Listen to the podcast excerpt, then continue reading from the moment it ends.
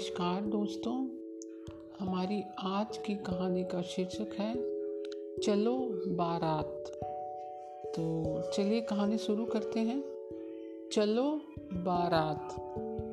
श्री बैजनाथ जी के बड़े सपुत्र त्रिलोचन का विवाह अगले माह पंद्रह तारीख को निश्चित हुआ। श्री बैजनाथ जी बहुत प्रसन्न थे, और क्यों ना हो, त्रिलोचन जैसे अनपढ़, निठल्ले, गवार और अक्खड़ आदमी से भला कौन शादी करता। ये तो बैजनाथ जी का स्वभाव, पैसा और समाज के पूछ परख ही काम कर गई, अन्यथा त्रिलोचन का विवाह तो मुश्किल ही नहीं नामुमकिन प्रतीत होता था। सबसे बड़ी बेटी मोहिनी का विवाह दो वर्ष पूर्व करके श्री बैजनाथ जी ने सोचा था कि बेटों की शादी में कोई दिक्कत नहीं आएगी। शहर में उनके रुतबे एवं ठाट बाट को देखते हुए लगता था कि त्रिलोचन के लिए तो घर बैठे रिश्तों की भीड़ लग जाएगी, परंतु ऐसा कुछ भी नहीं हुआ। और त्रिलोचन के विवाह के लिए दर दर भटकने एवं अथक प्रयास के बाद एक सुशील एवं सुसंस्कृत कन्या त्रिलोचन से विवाह करने को राजी हुई। खुशी का माहौल था। मित्रों एवं रिश्तेदारों के बधाई संदेश लगातार आ रहे थे और सारे लोग शादी की तैयारियों में जुटे हुए थे। श्री बैजनाथ जी शहर के नामी व्यापारी थे और शादी भी उसी हिसाब से बड़े ताम झाम व शानो शौकत से होनी थी। त्रिलोचन के लिए जो लड़की पसंद की गई थी, उसके पिता श्री जेठमल जी भी एक बहुत बड़े गल्ले के व्यापारी थे। इस तरह दो बड़े खानदान आपस में रिश्तेदार बनने जा रहे थे। पूरा शहर इस शादी को बेसब्री से देखने को बेसब्री से इंतजार कर रहा था। त्रिलोचन जैसे एक नंबर के लफटू के लिए विदेश से घड़ी एवं काले रंग का चश्मा मंगाया गया। चमचमाते जूते खास कलकत्ता से आए। विवाह के लिए उच्च किस्म के सिल्क की जरीदार शेरवानी, पैजामा और जैकेट बनारस से मंगवाई गई। शादी की तैयारियों में पैसा पानी की तरह बहाया जा रहा था। शादी के एक सप्ताह पूर्व रिश्तेदारों का आना शुरू हुआ।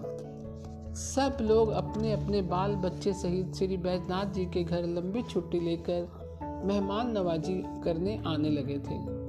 बड़ी बेटी मोहिनी एवं दामाद हरगोविंद भी शादी में शामिल होने बड़े उत्साह के साथ बैजनाथ जी के घर पहुंचे। हरगोविंद बहुत ही सब एवं शालीन पुरुष थे। वे पढ़े लिखे होने के साथ साथ व्यवहार कुशल एवं मिलनसार व्यक्ति भी थे।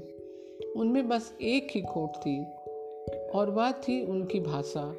उनकी भाषा में जिन शब्दों का प्रयोग वे करते थे, सुनने वालों को अक्सर वे शब्द तिलमिला देते थे। हालांकि वे शब्द कोई अभद्र शब्द नहीं होते थे और ना ही किसी को आहत करने की नीयत से कहे जाते थे, पर फिर भी उनका प्रयोग कर हरगोविंद जी ने अपने चारों ओर काफ़ी सारे दुश्मन खड़े कर लिए थे। लोग बाग हरगोविंद जी से मिलने में हिचकिचाते थे, डरते थे कहीं वे ऊट पटांग न बक दें, जबरन कहा सुनी हो जाएगी। बैजनाथ जी के घर पहुंचते ही बड़े पुत्र और होने वाले दूल्हे राजा श्री त्रिलोचन जी से सबसे पहले हरगोविंद जी की मुलाकात हुई। कमरे में दूसरे रिश्तेदार, अड़ोसी पड़ोसी एवं मोहल्ले के कई लोग बैठे हुए थे। सभी ने हरगोविंद जी का स्वागत किया। आखिर वे घर के दामाद थे। अचानक ही हरगोविंद त्रिलोचन से पूछ बैठे, ससुरा कहाँ है? बहुत देर हो गई मुझे आए, पर उनके दर्शन नहीं हुए। आखिर कहाँ है ससुरा? यह सुनते ही त्रिलोचन की भौहें चढ़ गई। गुस्से से लाल होते हुए बोला, ये ससुरा ससुरा क्या लगा रखा है? इज्जत के साथ ससुर जी नहीं बोल सकते क्या? यह कहते हुए त्रिलोचन ने हरगोविंद जी को हल्के से धक्का दे दिया। इस धक्के से घर के दामाद श्री हरगोविंद जी पीछे की ओर लुढ़क गए। ए पास ही रखे गमले से टकराकर ओदे मुंह जमीन पर गिर पड़े। इतना तो श्री हरगोविंद जी के लिए काफी था। गुस्से से लाल पीले होते हुए खड़े होकर दोनों हाथों से झाड़ सहित गमला उठाकर उन्होंने त्रिलोचन के सिर पर दे मारा।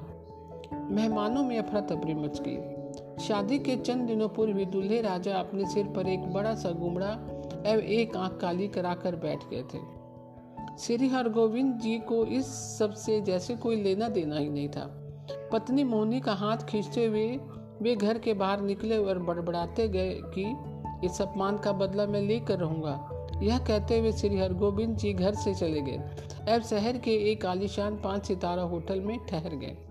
श्री बैजनाथ जी को जब इस झगड़े का पता चला तो वे दौड़े दौड़े श्री हरगोविंद जी से मिलने और उनसे उन्हें मनाने होटल गए, पर श्री हरगोविंद जी टस से मस ना हुए। उन्होंने कहा, रहूँगा तो होटल में ही, और आप चिंता न करें, मैं शादी में शामिल होने जरूर आऊँगा। आप चाहें तो अपनी बेटी मोहिनी को शादी के शुभ अवसर पर अपने घर ले जा सकते हैं। श्रीमती मोहिनी अपने पिता श्री बैद्यनाथ जी के साथ घर चली गई, परंतु हरगोविंद जी होटल में ही रह आए। ठीक शादी के दिन हरगोविंद जी बारात निकलने के पाँच मिनट पहले एक स्कूटर पर एक लाल रंग का थैला लिए बैजनाथ जी के घर पहुंच गए। त्रिलोचन घोड़ी पर बैठ चुका था, अब सिर पर लगी पट्टी पगड़ी के नीचे से साफ दिखाई दे रही थी। और गोविंद जी त्रिलोचन को देखकर हल्के से मुस्कुराए। अब अचानक ही उन्होंने लाल थैले में से एक लंबा चाबुक निकालकर हवा में दो बार लहराते हुए घोड़े की पीठ पर दे मारा। घोड़ी ने अपने तो दोनों आगे के पैर आसमान की ओर उछलाए और फिर जोरों से हिनहिनाते हुए सड़क पर सटपट सटपट दौड़ पड़ी। त्रिलोचन बेचारा गिरते गिरते बचा। सारी बारात में खलबली मच गई। औरों की बारात तो धीरे धीरे हौले हौले गाते बजाते निकलती है, पर त्रिलोचन की बारात तो फुल स्पीड में भागी जा रही थी। बैंक बैंड वाले पों पों करते हुए घोड़े के पीछे भाग रहे थे। आतिशबाजी वाले दौड़ते हुए जब जहां मौका मिलता पटाखे फोड़ते हुए दौड़े जा रहे थे। सिर पर पेट्रोमक्स लिए महिलाएं दो कतार में भाग रही थी। पूरा नज़ारा बड़ा ही हास्यास्पद बना गया था। किसी को नाचने गाने का मौका ही नहीं मिल रहा था, फिर भी त्रिलोचन के दोस्त दौड़ते हुए कूदते फांदते उस उत्पात मचाते नजर आ रहे थे। बीच बीच में घोड़ी अगर थोड़ी धीमी पड़ती तो हरगोविंद जी पीछे से स्कूटर पर आकर फिर चाबुक जड़ देते। इस तरह बारात का जो सफ़र दो घंटे में तय होना था वह मात्र आधे घंटे में पूरा हो गया। लड़की वालों के द्वार पर त्रिलोचन घोड़ी पर चढ़ा समय से पहले ही आकर खड़ा हो गया। दौड़ते पहुंचे अन्य बराती भी हाँपते हाँपते त्रिलोचन के अगल बगल आकर खड़े हो गए। हरगोविंद जी भी इतनी मासूमियत के साथ सबके बीच ऐसे खड़े हुए जैसे उन्होंने कुछ किया ही ना हो। वे अभी भी त्रिलोचन को देखकर मुस्कुरा रहे थे। तभी त्रिलोचन ने दोनों हाथ जोड़कर सर नवाते हुए हरगोविंद जी की तरफ ऐसे देखा मानो कह रहे हों, अब तो माफ़ कर दो बड़े भाई, मैं अपनी गलती मानता हूँ। त्रिलोचन को इस तरह की ज्ञाति देख हरगोविंद जी को दया आ गई और उन्होंने शादी के आगे के कार्यक्रम में बढ़ चढ़कर हिस्सा लिया एवं निर्विघ्न संपूर्ण कराया। छोटे मोटे झगड़ों को आपस में निपटाने के बजाय इस तरह उनकी सड़क पर नुमाइश करने से होने वाले नुकसान के बारे में हरगोविंद एवं त्रिलोचन भली भांति परिचित हो चुके थे। अगर वे मिल बैठकर आपसी मतभेद को सुलझा लेते तो सारे शहर में हंसी का पात्र तो नहीं बनते। तो दोस्तों, आज की कहानी आपको कैसी लगी? कल मैं फिर एक नई कहानी के साथ उपस्थित होंगी। तब तक के लिए नमस्कार दोस्तों, शुभ रात्रि।